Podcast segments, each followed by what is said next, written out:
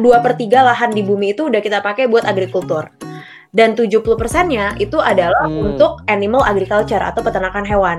Di mana setengahnya dipakai untuk tempat mereka tinggal, setengahnya lagi itu dipakai untuk Oke. menanam tanaman untuk diberikan kepada si ter- eh, ternak ini.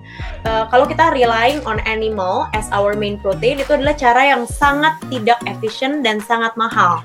Tapi kita konversi semua nih dari factory farming Iya. menjadi grass fed organic animal farming. Kita butuh empat bumi untuk mencukupi kebutuhan produksi hewani kita hanya untuk makanan. Kalau kita ngomongin bahwa uh, salah satu cara yang paling efektif untuk membantu kelestarian bumi adalah dengan ngurangin makan daging, itu sesuatu yang nggak nyaman untuk diomongin. Jadi untuk uh, memproduksi satu beef burger itu kita membutuhkan 660 galon air bersih atau itu jumlah air yang kita pakai buat mandi selama dua bulan. Hmm, Dampaknya wow, besar banget sih sebenarnya apa yang kita pilih untuk kita makan ke lingkungan.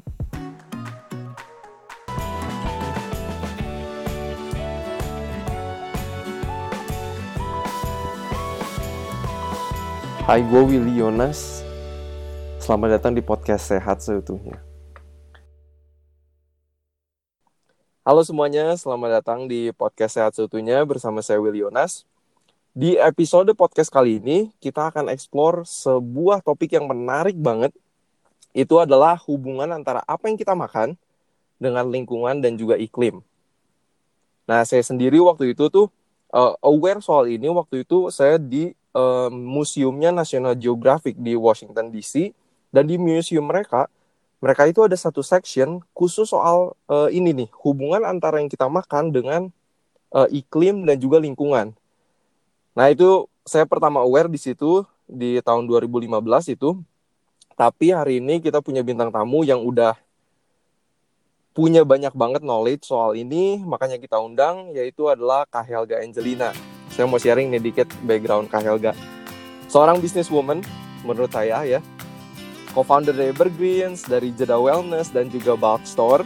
Banyak nih bisnisnya. Nah, tapi yang unik bisnis-bisnisnya Kak Helga ini adalah bisnis-bisnis yang punya impact di kesehatan dan juga lingkungan. Ini yang cukup menarik, jadi bukan cuma bisnis biasa. Ya dia dia udah diundang juga ke mana-mana ngomongin soal topik ini nih. Saya mau welcome Kak Helga.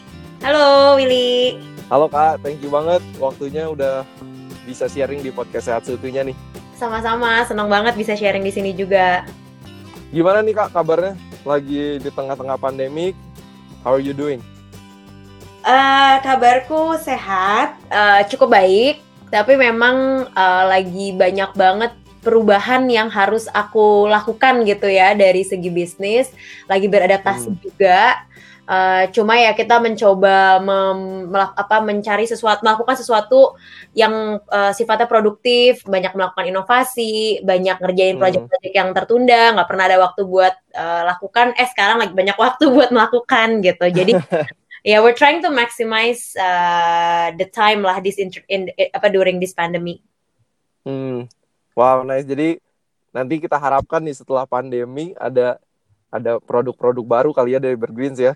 Mungkin kayaknya ada deh pasti. Oke, Banyak waktu soalnya buat inovasi. nice, nice. I, I look forward for those things ya. Siap, thank you, thank you. Nanti aku kabarin gitu udah launching. Iya, siap. Pasti ditunggu. Nah, ini Helga kan eh, kita lagi ngo- bakal ngomongin soal hubungan makanan eh, dengan lingkungan dan iklim ya, hubungan antara mereka ini. Ya. Nah, aku aku tahu Helga udah banyak banget knowledge-nya soal ini, tapi yang aku pengen tanya pertama, kapan sih Kak Helga itu aware soal isu ini? Tentang isu lingkungan ya. Iya. Kalau tentang isu lingkungan, aku tuh dari kecil emang tertarik sama subjek-subjek yang ngomongin lingkungan. Jadi kalau dari kecil eh, pelajaran favoritku tuh PLKJ. PLKJ tuh pelajaran tentang lingkungan hidup gitu. Jadi aku tuh emang selalu tertarik mengerti eh, gimana cara makhluk hidup eh, berinteraksi dengan bumi, efek dari kelakuan kita ke bumi apa, efek dari perubahan di bumi terhadap manusia dan makhluk hidup lainnya tuh apa. Jadi sebenarnya dari kecil aku tuh memang udah punya ketertarikan terhadap lingkungan dan makhluk hidup. Jadi aku malah nggak suka Hmm. banget subjek-subjek yang kayak matematika, fisika, kimia gitu yang ngomongin tuh angka, eh, senyawa gitu. Itu aku emang nggak pernah tertarik. Cuma kalau yang berhubungan dengan Hmm. makhluk hidup itu aku suka. Um, kalau ngomongin ya, tapi kalau awareness tentang kayak isu-isu lingkungan mungkin itu uh, aku lumayan mulai ngulik di SD. Itu tapi sebatas karena sering banjir, aku tuh pengen mengerti kenapa Oke. bisa terjadi gitu. Dan itu ternyata kan root cause-nya dari perilaku manusia juga gitu kan selain memang Betul. tata kota. Jadi dari dulu tuh aku sebenarnya udah gemes. Kok orang tuh kalau banjir komplain, tapi mereka sendiri masih melakukan hal-hal yang membuat banjir terjadi. Jadi dari dulu tuh sebenarnya udah ada kegemasan-kegemasan itu sih. Kalau aku Hmm, lagi. Eh, kalau misalnya isu tentang kaitan dari pola makan ke lingkungan, itu aku mulai tahu pada saat aku es- kuliah kayaknya. Ya, waktu aku kuliah. Karena aku kuliah Oke. Belanda. Terus aku tuh suka lihat eh, kenapa ada produk nama labelnya biologisch gitu kan. Eh, terus ada namanya biologis. eh, biologisch sama bio, Artinya apa tuh? artinya lebih ramah lingkungan, eco-friendly gitu. Oh, oh, itu bahasa Belandanya gitu. Iya, itu kayak label yang dipakai di market Belanda namanya biologisch. Sama ada aku tuh waktu itu sempat belanja eh, ke ecological store namanya. Nah, di situ tuh barang-barangnya ada label-label ini. Jadi aku mulai bertanya kan ke- apa yang membuat produk ini lebih biological dibanding yang lain gitu. Mana yang apa sih kenapa bisa Hmm, klaim dia tuh lebih eco-friendly.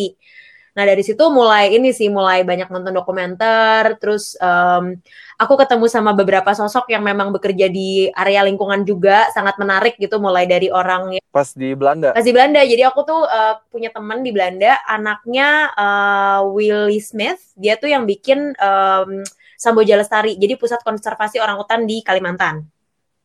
Ah, menarik. Eh, Oke. jadi aku lumayan banyak tuh ket- ketemu sama orang-orang yang menarik yang bekerja di eh, area environment dan eh, semakin lama semakin tertarik buat tahu. Eh, terus puncaknya mungkin yang membuat aku bener-bener apa ya tertampar gitu eh, untuk Iya. considering wah ternyata pola makan gue ada efeknya ke lingkungan tuh aku nonton film dokumenter namanya Cowspiracy. Hmm, Dia ada di itu di tahun berapa tuh? Cowspiracy itu aku nonton 2014. Kalau sebelum-sebelumnya tuh aku udah nonton film-film environmental banyak banget. Eh, dan itu tuh hobi aku Hmm. gitu. Jadi kita kalau pacaran tuh nontonnya film dokumenter lingkungan. Nggak asik banget gitu kan orang-orang. "Ya, What are you guys doing gitu kan? So. Tapi kita suka banget gitu ngedate-nya nonton itu di rumah. Menarik. apa ya? Oh, by the way, Hmm? Kak Kak Helga sendiri kuliahnya eh, sesuatu yang nyambung sama lingkungan ini nggak sih? Enggak, aku kuliahnya marketing. Oke, tapi emang dari kecil emang udah selalu punya interest sama lingkungan ya? Betul, betul. Oke, terus gimana tuh setelah sering nonton bareng dokumenter sama Kamex, Heeh. Eh, akhirnya apakah menghasilkan sesuatu gitu setelah terinspirasi? Iya sebenarnya kan ide Bergrins tuh muncul karena itu ya kita proses eh, mencari jati diri juga waktu baru lulus kuliah. Terus em, kalau Max kan waktu itu sempat mengalami penyembuhan. Sebenarnya kita berdua sama-sama mengalami penyembuhan karena mengganti pola makan ke pola makan vegetarian kan. Jadi kalau Hmm, itu eh, sembuh dari isu kronis eh, kesehatan kronis dari kecil aku tuh ada asma, sinusitis, eksim. Terus aku ada oke. alergi banyak banget. Aku tuh waktu itu alergi ke 20 jenis bahan makanan. AC banyak banget, AC, debu. Eh, jadi aku tuh kalau ke pasar Tanah Abang gitu aku sempat berapa kali pingsan loh. Saking banyaknya debu dan aku tuh alergi parah itu. Wow. Parah banget. Aku tuh dulu sering banget pingsan waktu kecil.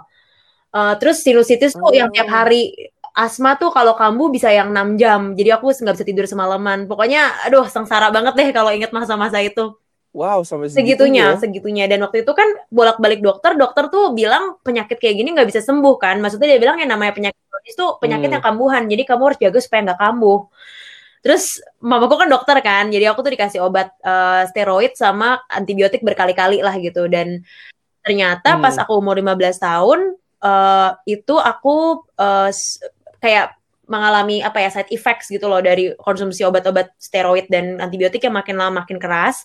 Terus aku sempat bermasalah dengan jadi aku sempat ada kristal di urin, terus aku sempat insomnia parah. Dan aku tuh nggak paham waktu itu kenapa ya anak masih SMP kok bisa kayak gini gitu. Jadi pas itu mulai Iya, iya, iya. baca-baca nih alternatif healing tuh apa sih gitu dan ketemu beberapa buku tentang pola makan. Nah di situ aku baru belajar bahwa Hmm. ternyata oh eh, kalau misalnya kita mau menjaga kesehatan sebenarnya yang paling ideal tuh dari pola makan dan pola hidup. Kalau kita malah bergantung Hmm. sama obat pasti selalu ada efek samping gitu yang da- dari konsumsi obat jangka panjang. Dari situ sih kayak buka mataku.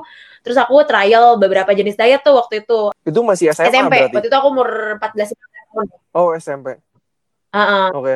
Cobain diet Aku nyobain? Atkins, aku nyobain low Oh, pernah aku pernah Atkins. coba Atkins dan itu tuh sucks banget gila aku seminggu doang aku nggak tahan karena aku konstipasi jerawatan naik berat badan dua dalam Wow. seminggu terus habis itu aku langsung stop dan moodku tuh parah banget waktu itu tuh moodku jelek banget pas aku di Atkins diet karena kan nggak boleh makan Hmm. buah Terus da- iya iya benar, banget. di restrict banget sih. Iya, jadi semua jenis karbo kayak memusuhi karbohidrat kan.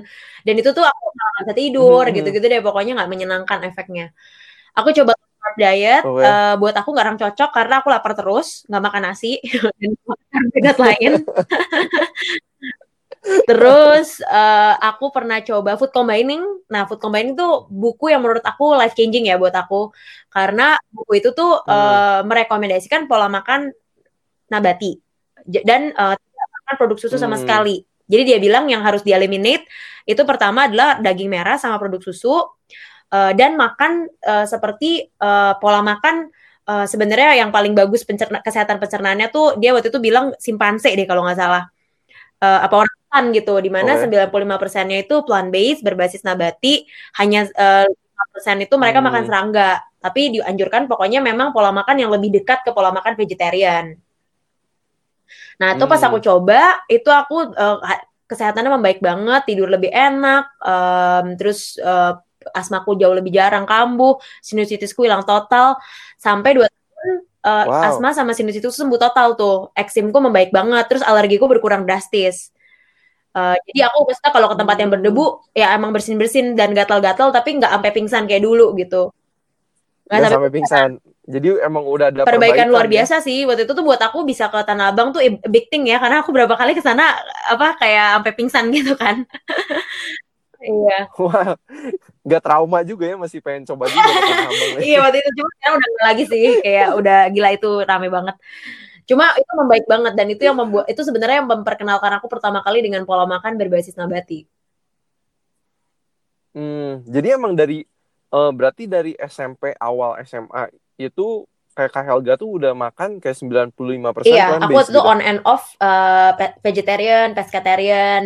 Uh, waktu di Belanda tuh aku waktu winter kadang-kadang masih makan ayam Mhm. karena somehow dulu ada orang yang ngomong nggak bisa vegetarian kalau di climate yang dingin gitu karena katanya badannya dingin banget. Terus kan dulu aku nggak Oh, menarik juga. iya dulu kan aku nggak belajar belum belajar nutrisi kan. Jadi aku percaya percaya aja gitu kan. Tapi pas Hmm. aku makan ayam lagi tuh aku sering pingsan. Eh, jadi aku tuh kalau minum alkohol itu aku sering pingsan. Em, jadi pokoknya aku Oke. mengalami eh, apa isu kesehatan yang dulu aku pernah alamin waktu SMP jadi aku habis itu beralih balik sih ke pola makan eh, vegetarian. Ah, wow, menarik ya. Bisa sampai segitunya iya juga ya. lumayan ini sih lumayan apa ya dramatis lah kalau di aku tuh Iya, iya, iya. Oke, wow ini eh, inspiring banget. Jadi emang Kak Helga sendiri tuh udah ngerasain impact pola makan plant based ini di hidup Kak Helga. Dan sekarang kita Hmm. mau dive in nih. Em, dari yang Kak Helga udah pelajarin ya se- selama ini, apa sih hubungannya atau gimana sih impact apa yang kita makan sama Iya, environment? iya, iya. Jadi em, sebenarnya kan cara kita memproduksi makanan itu berhubungan erat dengan kelestarian atau kerusakan lingkungan. Nah, biasanya kita lihat dari empat Hmm. aspek. Aspek pertama tuh penggunaan lahan. Jadi eh, sekarang nih em, sekitar 2 per 3 lahan di bumi itu udah kita pakai buat agrikultur. Dan 70 persennya itu adalah Hmm. untuk animal agriculture atau peternakan hewan. Di mana setengahnya dipakai untuk tempat mereka tinggal, eh, baik itu di factory farming maupun di land yang buat di apa grazing land gitu ya. Setengahnya lagi itu dipakai untuk Oke. menanam tanaman untuk diberikan kepada si ter- eh, ternak ini.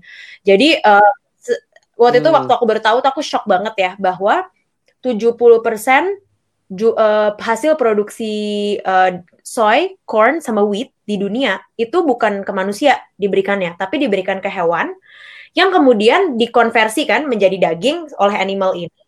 Eh, kita tuh Hmm. ke dari 70% dari actually 75% dari 75% grains menjadi animal conversion hanya mencukupi 15% kebutuhan kalori manusia. Jadi ada sekitar Hmm. food loss dan um, ya basically wastage gitu loh sam- apa kayak sampah ya kita bilang Hmm. kebocoran gitu kan kalau dari engineering basically itu cara uh, kalau kita relying on animal as our main protein itu adalah cara yang sangat tidak efisien dan sangat mahal untuk memproduksi daging gitu. Hmm. Sedangkan 25% dari grains itu uh, kalau kita langsung berikan ke human equal dengan 25% jumlah kalori total kalori dari manusia gitu. Jadi uh, plant based hmm. uh, uh, farming atau uh, plant based food gitu ya, itu memang uh, secara resources paling rendah untuk memproduksi makanan.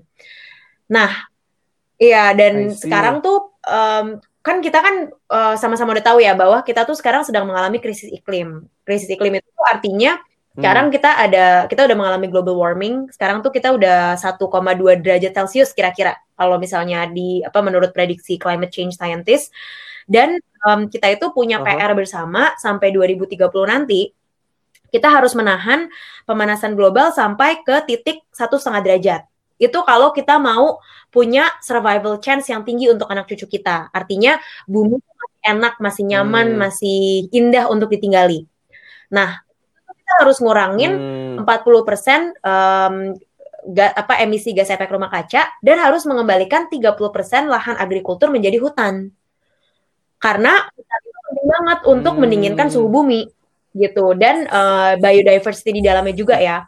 Dan selain itu sebenarnya yang related to human health langsung sebenarnya kan um, kalau ada hutan kembali ya, itu tuh bisa memberikan jarak alam, jarak yeah. aman antara manusia dengan alam, dengan wildlife.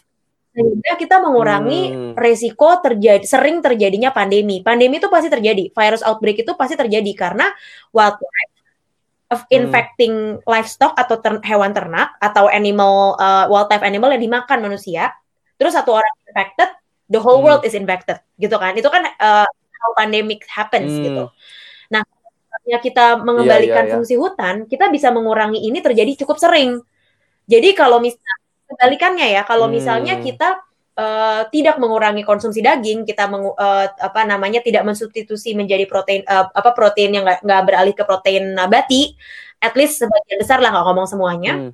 Kita akan terus membabat hutan karena kita akan terus membutuhkan lahan untuk melakukan si animal farming ini. Dan saat jarak kita semakin sedikit hmm. dengan wildlife, pandemik akan lebih sering terjadi. Kalau dulu mungkin 100 tahun sekali, nantinya nih kalau kita terus membabat hutan dengan rate kita membabat hutan sekarang, kita bisa mengalami pandemi itu lebih sering hmm. lebih sering bahkan bisa sesering banjir nantinya gitu. Kalau benar-benar nggak ada jarak dari kita iya, dengan iya. wildlife.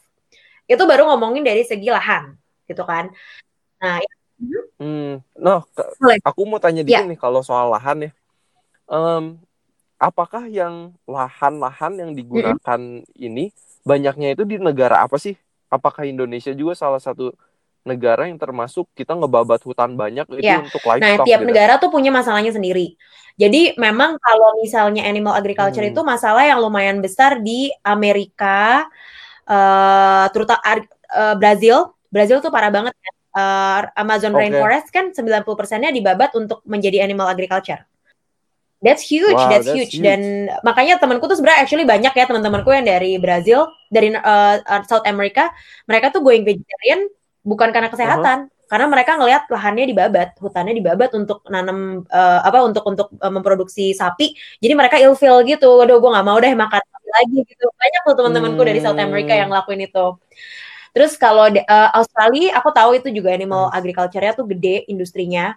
Um, kalau di Indonesia hmm ada juga uh, lahan-lahan kita yang dipakai buat animal agriculture, tapi memang kita masa, maksudnya yang paling okay. banyak itu memang untuk palm oil sama uh, pertambangan. Tapi palm okay, oil. Palm tapi kalau misalnya ya, kita bener. ngomongin climate change, kita nggak bisa ngomongin ini tuh masalah per negara, karena apa yang dilakukan di Indonesia itu mempengaruhi hmm. belahan dunia lain, apa yang dilakukan Amerika mempengaruhi kita juga. Karena kan kita hidup di satu bumi ya. Makanya kemarin ada kebakaran hutan di Indonesia hmm. kan yang marah bukan cuma Indonesia kan, seluruh dunia marah sama Indonesia sampai Eropa kan ngeban palm oil kita kan karena ya memang ini tuh eh, krisis krisis iklim tuh krisis dunia bukan cuma krisis negara tersebut gitu.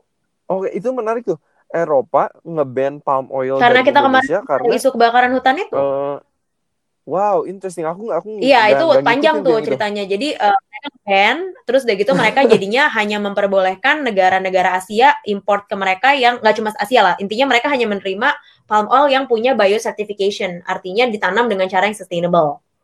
gitu. Karena karena memang palm oil tuh uh, gini jadi, secara secara lahan, secara resources sebenarnya dia paling produktif, paling minim energi untuk memproduksi minyak. Tapi di Indonesia masalahnya tidak okay. mengimplementasi uh, responsible um, RSPO gitu. RSPO apa namanya? Uh, RSPO tuh label um, sustainable palm oil yang dibikin di Malaysia kalau nggak salah. Indonesia punya sendiri, aku lupa namanya apa. Nah, cuma Presiden Jokowi sih okay. uh, sudah sangat menghimbau uh, palm oil plantation di Indonesia untuk mengikuti standar yang responsible dan sustainable. Karena kalau nggak memang habis hutannya gitu. Jadi hmm. uh, sekarang tuh setauku 40% dari total company di Indonesia udah memakai certification ini lumayan okay, tapi enam puluh persennya belum gitu. lumayan. gitu jadi memang sama tapi ini okay, okay.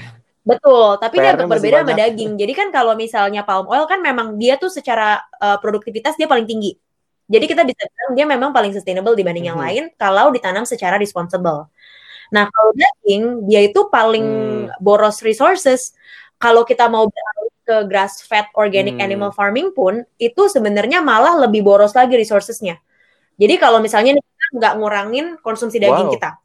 Tapi kita konversi semua nih dari factory farming yeah. menjadi grass fed organic animal farming. Kita butuh empat bumi untuk mencukupi kebutuhan produksi hewani kita hanya untuk makanan. Jadi sebenarnya ya, jadi organik. Menarik juga tuh. Ken, apa tuh yang bikin grass fed apa yang bikin grass fed itu lebih lahan kan kalau kamu tahu gitu? factory farming kan semua uh, binatang itu kan dijejel-jejelin kan sangat nggak manusiawi tidak setuju dengan oh, praktisnya I gitu kan. Tapi itu memang cara yang paling hemat lahan. Kalau misalnya kamu Benar. Iya, iya. Kalau betul. Dari sisi makanya namanya factory ya. farming. Itu mempabrikan uh, produksi hewan menjadi daging dengan resources seminim mungkin supaya harganya murah. Kalau misalnya konversi jadi grass fed hmm, organic benar, animal benar. farming, itu kita nggak kita nggak punya cukup lahan untuk mereka tinggal Uh, itu dari segi lahan. Makanya sih. aku tuh paling apa ya? paling uh, sensi gitu kalau ada orang ngomong sustainable animal farming itu adalah grass fed gitu. They don't really look it from the perspective gitu dan mereka definitely nggak baca reportnya IPCC itu tentang climate change dan agriculture.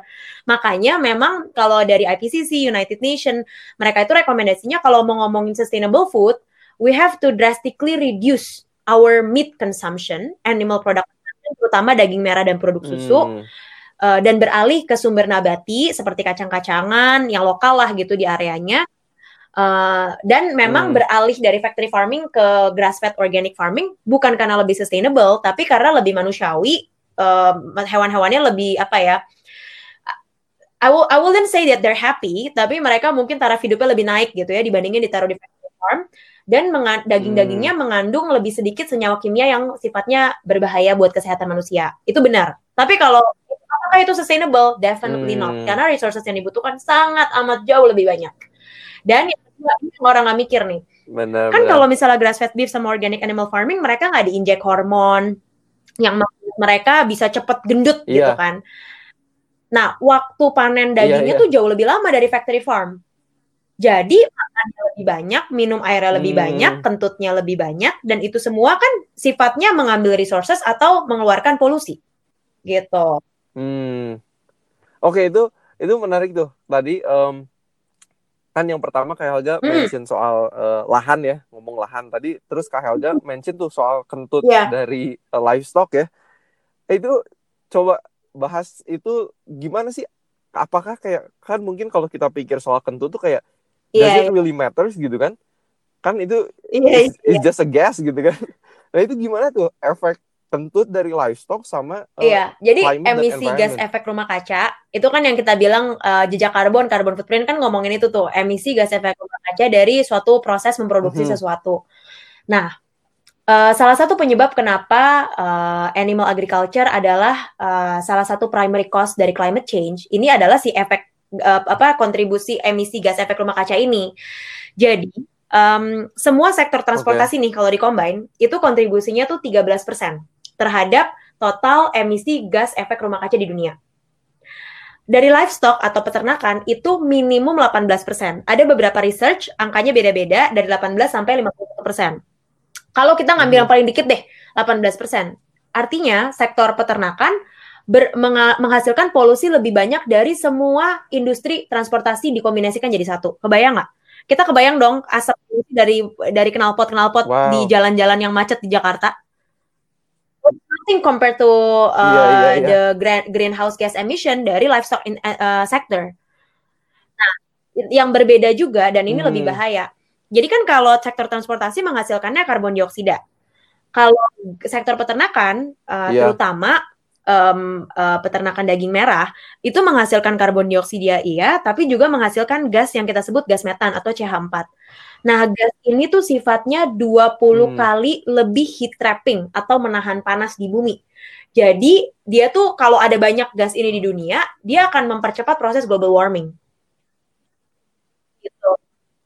Hmm, wow, empat kali lebih kali. daripada karbon dioksida ya? 20 kali lipat. Oh, dua Man, that's a lot dan that's, that's uh, sekitar lot. aku lupa waktu itu angkanya 68% kalau nggak salah. 68% sampai 70% total gas metan di dunia itu datang dari sektor peternakan. Iya. Wow. Dan kayaknya tuh aku pengen highlight ini karena kayaknya tuh orang nggak pernah mikir kalau ternyata kentut sapi atau kentut livestock it matters more than uh, Iya. Ini ini memang nggak banyak gitu. yang ngomongin karena menurut aku tuh kalau kita ngomongin apa ya konsumsi produk hewani itu kan deket banget di hati banyak orang ya banyak orang yang suka daging jadi mm -hmm. kalau kita ngomongin bahwa uh, salah satu cara yang paling efektif untuk membantu kelestarian bumi adalah dengan ngurangin makan daging itu sesuatu yang gak nyaman untuk diomongin ya kan karena kalau kita ngomong hmm, misalnya iya, kurangin iya, iya. plastik plastik kan intinya kalau kita nggak makan plastik kita nggak mati gitu kan Malah kalau kita kebanyakan mikroplastik kita mungkin mati iya, iya, gitu. Bener. Cuma kalau daging tuh beberapa orang apa ya mengasosiasikan dirinya sangat dekat dengan makanan mereka. Jadi nggak diomongin. Tapi ini tuh pertama hmm. kali diomongin sama United Nation. PBB tuh tahun 2010 ngeluarin research namanya um, jadi okay. PBB itu kan punya punya sub apa sih namanya suborganisasi namanya FAO kan yang memang tentang agrikultur dan food gitu. Nah, itu mereka research ada ada research namanya hmm. The Long Shadow of Livestock kalau nggak salah deh. The, ya the, the Long Dark Shadow of Livestock atau okay. apa. Nah, di sinilah pertama kali uh, diomongin bahwa oh ternyata pola makan kita yang sangat mencintai protein hewani itu adalah uh, sumber climate change nomor satu atau nomor dua gitu di dunia. Gitu. Itu menarik. Tapi sejak saat hmm. itu, itu menginspirasi banyak environmental movement. Jadi sekarang kalau kamu ke websitenya WWF, kamu ke website Greenpeace, hmm. kamu bisa lihat bahwa mereka udah mengkampanyekan ini. Jadi mereka tuh kampanye kampanyenya udah less meat, less hmm. heat, uh, eat more plant, Uh, gitu-gitu udah banyak loh. Hmm. Uh, sekarang tuh udah udah jadi cukup di gerakan environmental list tuh di at least terutama di luar negeri ya itu udah sangat umum di di Indonesia memang it's a new topic. Hmm. Hmm. Hmm. Makanya iya, di sini iya. kita mau angkat ya topiknya dan make awareness gitu ke orang-orang ternyata apa yang kita makan itu impactnya gede banget gitu ke ke lingkungan. Iya. Dan, dan, uh, belum ngomongin gitu ya. faktor ya. ketiga sama keempat nih, nah, Itu, Iya, hmm, nah itu yang ketiga itu konsumsi air. Keempat. Jadi 70% uh, jumlah fresh water atau air yang bersih di dunia itu actually digunakan untuk ternak. Padahal di beberapa belahan dunia kita tahu ada beberapa hmm. orang yang bahkan nggak bisa mengakses air bersih. Jadi kan agak ironis ya, gila kita ngasih lebih Betul. dari 50% untuk ternak yang kemudian dimakan hanya oleh segelintir orang, tapi actually banyak juga yang suffering dari uh, kekurangan hmm. su uh, sumber air bersih gitu. Jadi uh, itu itu kalau mau gampang gitu ya. Hmm. Jadi untuk uh, memproduksi satu beef burger itu kita membutuhkan 660 galon air bersih atau itu jumlah air yang kita pakai buat mandi selama dua bulan. Banyak banget. Kacau kan? Tahu itu. Sih. Dan satu beef burger itu beef burger sekali itu makan, cuma sekali makan dan itu perjalanannya gitu kan? kan panjang untuk sampai ke beef. Itu perjalanannya kita membesarkan sapi dari kecil sampai besar. Uh, satu sapi itu minum 19 liter air per, per hari uh, dan makan banyak gitu kan. Mereka tuh makan sangat banyak, kentut juga sangat banyak. Uh, sampai akhirnya bisa dipanen hmm. menjadi beef burger yang habis itu dimakan sama orang dalam 10 menit. Wow, gila sih. Dan kalau kita kayak makan tiga beef burger dalam satu hari gitu. Kayak kita tuh udah Iya, banget. Berapa banyak Kamu bandingin aja, aja kan? sama kamu nanam hidroponik atau organik bayam aku tuh aku kan ada hidroponik. Aku nanam sama nanam selada sama okay. aku nanam pakcoy itu aku nanem dua minggu aku bisa panen terus terusan jadi aku sekali nanem aku bisa panen selama sebulan. Artinya resources yang dibutuhkan untuk menggrow Wow. uh, vegetables itu memang jauh lebih sedikit dibandingin kalau aku beternak di rumahku gitu misalnya ya. Aku beberapa tahun gitu kan bisa buat panen. Iya, iya. sedangkan kalau misalnya vegetables tuh it takes two weeks jauh banget Wow, Mm-mm. jauh banget sih, jauh banget sih. Ini ini fakta yang akhirnya tuh yang aku lihat Yang di? National Geographic tuh yang ini. Hmm. Itu menarik banget sih, yang yang air. Jadi dia mereka tunjukin waktu itu di museum ada chartnya kayak berapa banyak sih air yang untuk eh, yang dibutuhkan untuk sapi itu akhirnya bisa di bisa tumbuh dan di iya ya betul betul dipotong gitu kan buat dimakan. keren banget Itu menarik banget. Wow, ini iya itu keren sih aku juga Iya, kaget iya. kalau mereka tuh ada fakta ini. nah yang terakhir menarik banget. Nah, Polusi. yang ketiga, tuh. Jadi yang tuh? kan yang banyak orang nggak tahu adalah kamu bayangin deh kalau kamu punya kamu punya binatang nggak Will di rumah? Misal kamu punya pet nggak? Banyak banget di rumah. Oke, banyak aku punya anjing. Aku punya tiga anjing. Aku hanya punya tiga anjing. Tiap hari aku lihat mereka tuh Oke. pup. Dan itu aku eh, lumayan berpikir gimana Uh-huh. cara aku ak- ak- menimbun pupnya itu gimana caranya gitu. Nah kalau factory farming dan peternakan hewan, kamu bayangin Hmm. yang punya ribuan sapi, pup-pupnya tiap hari gimana? Terus pada saat mereka ribuan, jutaan bahkan ya kalau Ribuan misalnya sih. ngomongin yang saya segede banget. Dan em, mereka kan pada di pada saat di slaughter ada darah kan. Nah itu semua tuh biasanya dibuangnya langsung Hmm. ke perairan di sekitarnya. Karena itu eh, polusi air jadi polusi air dari eh, dairy farm eh, apa namanya em, dairy farm tuh em, apa sih namanya untuk memproduksi sapi susu gitu. Apa? Ya sapi perah sapi perah ya, sapi susu perah. iya ya, susu itu perah. kalau misalnya isinya 2.500 sapi jumlah polusi yang dihasilkan sama dengan kota yang punya 400.000 penduduk. Karena dari pup air urin Wah, dan mereka itu kan banyak banget yang disuntik hormon sama antibiotik kan. Nah, hormon antibiotik ini kan kalau dimasukin ke tubuh kita saat kita Hmm. keluarin lewat urin itu keluar juga tuh Will. Kamu pasti kalau lagi antibiotik kamu urinnya bau kan? hmm, Nah, itu keluar juga melalui urin dan Hmm, itu iya, iya, iya, dalam iya. skala sangat masif di hanya dilempar begitu saja sampahnya dialirkan ke sungai terdekat atau eh, ya sungai lah biasanya atau danau.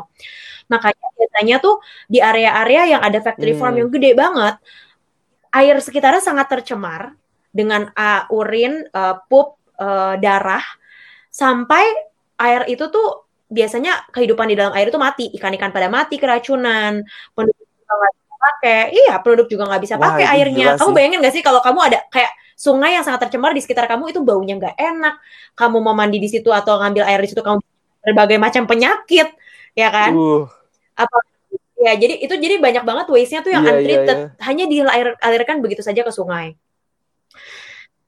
Gila sih wow. Jadi nggak iya sebagai bisnis banyak banget yang praktisnya ya? irresponsible karena mereka mau hemat cost ada beberapa yang lebih responsible jadi ditreat dulu tapi mentreat Hmm. sampah darah itu salah satu yang paling sulit kalau misalnya kamu punya waste management mereka pasti bilang paling gampang kalau Hmm. restoran mau zero waste tuh restoran vegetarian karena nggak ada tulang dan darah karena mereka tuh yang sangat susah ditreat Mm-mm. jadi Hmm, dampaknya wow, besar banget sih sebenarnya apa yang kita pilih untuk kita makan ke lingkungan. Wow. Dan itu tadi ngomongin terakhir yang soal eh, apa kayak waste dari darahnya. Karena aku tuh aku tuh seneng banget kayak berenang, snorkeling, main di sungai gitu ya. Kayaknya kayak aduh kalau ngelihat sungai yang tercemar sama darah kayak gitu kan kayak Nggak aduh, menjijikan kayaknya sih. ya Kan dan aku kayaknya nggak gitu. mau masuk air itu. Udah gak iya ya, iya. Dan APD itu sebenarnya bahaya juga. banget tuh yang kayak ada antibiotik hormonnya. Itu basically kehidupan di bawah perairan tersebut mati. Hmm, Mm-mm. wow. Iya Ya, iya. bahkan si Palingan yang hidup mungkin ya. plankton gitu kali ya. Tapi makanya kan disebut dead zone tuh. Jadi banyak dead zone tuh terjadi karena eh, akumulasi sampah dari peternakan hewan. Sampai disebutnya laut. Karena memang there is no there is no life inside it gitu. Hmm. Mm-mm. Wow, very interesting. Now, you have shared amazing knowledge nih, apa informasi-informasi baru pasti buat teman-teman yang lagi ngedengar juga ini mungkin banyak yang baru. Kita juga encourage teman-teman semua untuk Ya. coba Google baca sendiri ya. Eh, kayaknya itu bakal apa ya? Jadi jangan cuman kayak percaya kata-kata kita, tapi Iya, aku, aku sendiri bisa juga ya, kasih beberapa ini deh, uh, link-linknya ya, research-research yang udah aku baca. Tapi sebenarnya mau paling gampang tuh tinggal ke Netflix Oke. nonton film namanya Cowspiracy. Itu menurut aku salah satu dokumenter yang paling komprehensif lah tentang uh, dari pola makan ke apa namanya Yes. ke, ke perubahan iklim. Hmm, agree Mm-mm. sih itu itu Kamu bagus nonton banget ya? sih konspirasi. Bagus banget. Udah udah nonton. Aku nonton tuh 2016 kalau nggak salah. Oke Pas oke. lagi di US juga. udah nemu nih uh, researchnya aku kirim ke kamu ya. Itu Namanya Livestock mantap. Long Shadow. Oke. Nanti eh, linknya juga bisa kita post di Ya. di eh, deskripsinya podcast. Jadi orang bisa kayak langsung klik gitu juga. Kayaknya itu helpful juga. Nah, ini kan aku juga mau tanya nih. Setelah Kak Helga aware soal ini ya, eh, apakah ini yang akhirnya memunculkan juga Em, Bergreens? Jadi Bergreens tuh idenya lahir pas tahun 2012. Em, itu iya, jadi itu tuh memang awalnya kan aku tertarik ke pola makan ini kan sebenarnya dari segi kesehatan. Eh, kalau Max dari segi lingkungan dan animal. Terus Hmm. pas kita digging deeper, ya memang inspirasi Bergreens Hmm. muncul sih. Jadinya kayak gimana ya cara mempromosikan pola makan yang lebih ramah lingkungan, lebih sehat, tapi melalui usaha, melalui bisnis yang memang menarik buat orang. Soalnya kan aku mikir kalau misalnya aku berkuar-kuar sebagai aktivis gitu kan di jalan, aku bisa impacting berapa orang sih? Ya Hmm. kan? Jadi kalau aku memberikan solusi gitu kan, Hmm, see, ber- I memberikan solusi makanan yang rasanya enak, nggak membuat mereka merasa bahwa they're missing anything gitu dengan tidak memakan pro- produk hewani, kayaknya itu cara yang Hmm. lebih efektif untuk reaching a lot of people. Jadi inspirasi Burgers waktu itu lahir dari situ. Wow, ini emang keren sih. Maksudnya kayak eh, bikin restoran plant based tuh bagus buat kesehatan, animal juga, environment Iya juga iya kayak iya langsung ya we, hopefully points gitu hopefully kan. we we apa namanya eh, bisa maksudnya bisa em, emang misi kita itulah gitu. Hmm. Wow, nice. Jadi buat teman-teman nih yang udah terinspirasi ya dengar podcast ini kalau protein dari hewani itu punya huge impact banget ke bumi kita ini dan misalnya mau mulai nih meatless Monday, mau ngurangin protein dagingnya, eh, pro- protein dari hewaninya dan pengen makannya lebih ke nabati, visit Bergreens ya kalau kalian yang di Jakarta, di kota Bandung. Eh, Iya, mungkin delivery, jangan visit delivery. ya kalau lagi di waktu corona ini Ya. delivery delivery delivery tapi kalau udah nanti eh, udah reda lagi pandemiknya thank you. visit Bergreens deh ya itu salah satu very good choice restoran nih Hmm. plant based di Indonesia nah ini eh, mau nanya juga nih kalau misalnya Mm. seseorang udah mulai aware nih soal hal ini gimana sih di kegiatan kita sehari-hari supaya kita itu bisa em, apa ya contribute ke ke saving environment sama Jadi, em, eh, climate ini Kalau misalnya kan banyak sebenarnya banyak sih hal yang bisa kita lakukan buat menjaga kelestarian lingkungan. Eh, pada intinya kan sebenarnya gimana caranya kita melakukan eh, sustaining our life gitu em, dengan eh, energi yang paling hemat, dengan minim polusi eh, dan itu kita implementasikan melalui pola makan, pola hidup, eh, pola transportasi, pola pola konsumsi dan lain-lain gitu. Em, kalau dari uh, Hmm. waktu itu sempat aku baca artikel dari Harvard researcher gitu ya, dia bilang ada empat hal nih yang paling efektif kalau dilakukan secara kolektif untuk uh, bisa membantu kita menahan pemanasan suhu bumi di taraf yang masih aman untuk kita tinggali. Nah itu yang pertama, tapi ini memang uh, maksudnya Oke. these are facts, uh, jadi uh, silahkan uh, di apa ya di digest dan diterima tentunya dengan value masing-masing ya gitu. Yang pertama have less children karena uh, satu Hmm. orang saja itu dari kecil sampai tua itu mengambil resources yang sangat banyak dari alam. Terus yang kedua itu eat a plant based diet, actually itu number Hmm. two most effective ways. Terus ketiga fly less. Uh, jadi menggunakan lebih sedikit uh, tra- apa namanya pesawat gitu ya. Dan yang terakhir menggunakan public transport. Jadi itu yang paling efektif. Tapi di luar itu sebenarnya banyak juga hal yang bisa kita lakukan di Hmm. kehidupan sehari-hari. Jadi uh, menurut aku gini, makan plant based itu mungkin kalau orang uh, the idea of eating 100% plant based is really difficult gitu. Tapi kalau kita ngomongin hitungan sustainability-nya, setiap Hmm. orang bisa berkontribusi menggunakan planetarian diet di mana 90% sumber kalori kita datang dari tanaman, 10% sumber kalori kita datang dari hewani kalau memang masih mau konsumsi. Hmm. Nah itu kira-kira tuh kayak dalam seminggu dua hari lah makan uh, hewani, lima harinya makan plant based. Atau kalau misalnya dalam sehari mau selalu ada animal protein Hmm. gitu. Nah itu size-nya tuh kira-kira maksimum satu kotak um, match uh, apa itu korek api. Nah kamu tahu kan kotak korek api zaman dulu Korek api. yang lebih kecil, kotak Oke, korek api iya, yang iya, kecil. Yang lebih besar bukan sih? Kira-kira size-nya tuh segitu tuh. Oh iya iya 10% oke oke. per hari Ya. ya. Atau kalau misalnya mau diakumulasi ya mendingan misalnya weekend um, Oke. eat your uh, whatever food that you want tapi lima hari based gitu. Jadi itu tuh um, kalau dari segi sustainability itu yang akan sangat membantu dunia kalau dilakukan secara kolektif. Kalau ada teman-teman yang mau going langsung plant based gitu ya, Hmm. Uh, menurut aku tuh itu bagus banget dan aku sangat mengapresiasi karena kan sebenarnya kita tuh banyak dapat judgment dengan menjadi vegan atau vegetarian. Ya kan, aku bingung kurang kayak kadang-kadang dijudge gitu kan. Yes. Tapi padahal uh, vegetarian and vegan itu se- seperti memberikan subsidi carbon footprint untuk orang-orang yang masih sangat menyukai protein hewani. Jadi sebenarnya tuh kita harus mendukung movement orang-orang mau Hmm. berubah ya kalau ada yang mau 100% nah ya sok, sok atuh gitu didukung gitu kan. Harus semua orang 100%. Iya Terus iya iya. em, gimana caranya kita berpikir untuk em, meminimasi food waste? Itu dari cara masak. Jadi semua bahannya dipakai gitu, sampai ujung-ujung bongkol-bongkolnya dipakai. Terus kalau masih ada food waste yang kayak kulit kulit kulitnya kan kita emang nggak bisa Hmm. makan kan, kulit pisang dan lain-lain. Itu kita lakukan home composting di rumah. Iya, aku udah iya. ngelakuin tuh dan itu ngurangin sampahku banyak banget. Hmm. Jadi aku sekarang ganti eh, plastik sampah dulu kan aku dua hari sekali ganti plastik sampah. Aku seminggu sekali karena semua sampah organikku ku Iya. kompos. Itu ngaruh banget. Hmm, I see. Terus kalau udah Jadi Kalau nanam udah ya kalau kita kita ujung-ujungnya jadi nanam juga ya. lumayan nih kayak di kebun. Heeh, terus udah gitu bisa em, kalau Oke. secara general yang penting tuh waktu kita me- membeli barang atau mengkonsumsi sesuatu kita tuh harus ingat bahwa em, untuk memproduksi suatu barang itu mengambil banyak resource. Jadi hanya membeli kalau memang kita benar-benar butuh Hmm. dan mendingan membeli lebih sedikit tapi kualitas dan durability-nya tinggi supaya kita nggak perlu beli sering. Uh, gitu. Dan Hmm, kalau teman oke, aku sih sangat sense. uh, apa iya. namanya sangat look up ya ke teman-temanku tuh yang bisa uh, melakukan pola hidup zero waste. Jadi mereka tuh uh, bener-bener ke mana-mana tuh bawa semua hal yang sifatnya usable, botol minum sendiri, tempat makan, cutleries, uh, tas belanja satu orang tuh Hmm. kayak si Max sih sebenarnya sampai bawa empat gitu tas belanja di tapi mereka tuh se- se-conscious mungkin uh, men- mengurangi sampah dari hidupnya gitu kan. Aku punya teman baik, tinggalnya di India. Dia tuh melakukan zero waste Hmm. gitu hidupnya. Sampahnya dia dalam setahun itu bisa dimasukin ke jar kaca 250 Oke. mili. Gila nggak? Gila ya?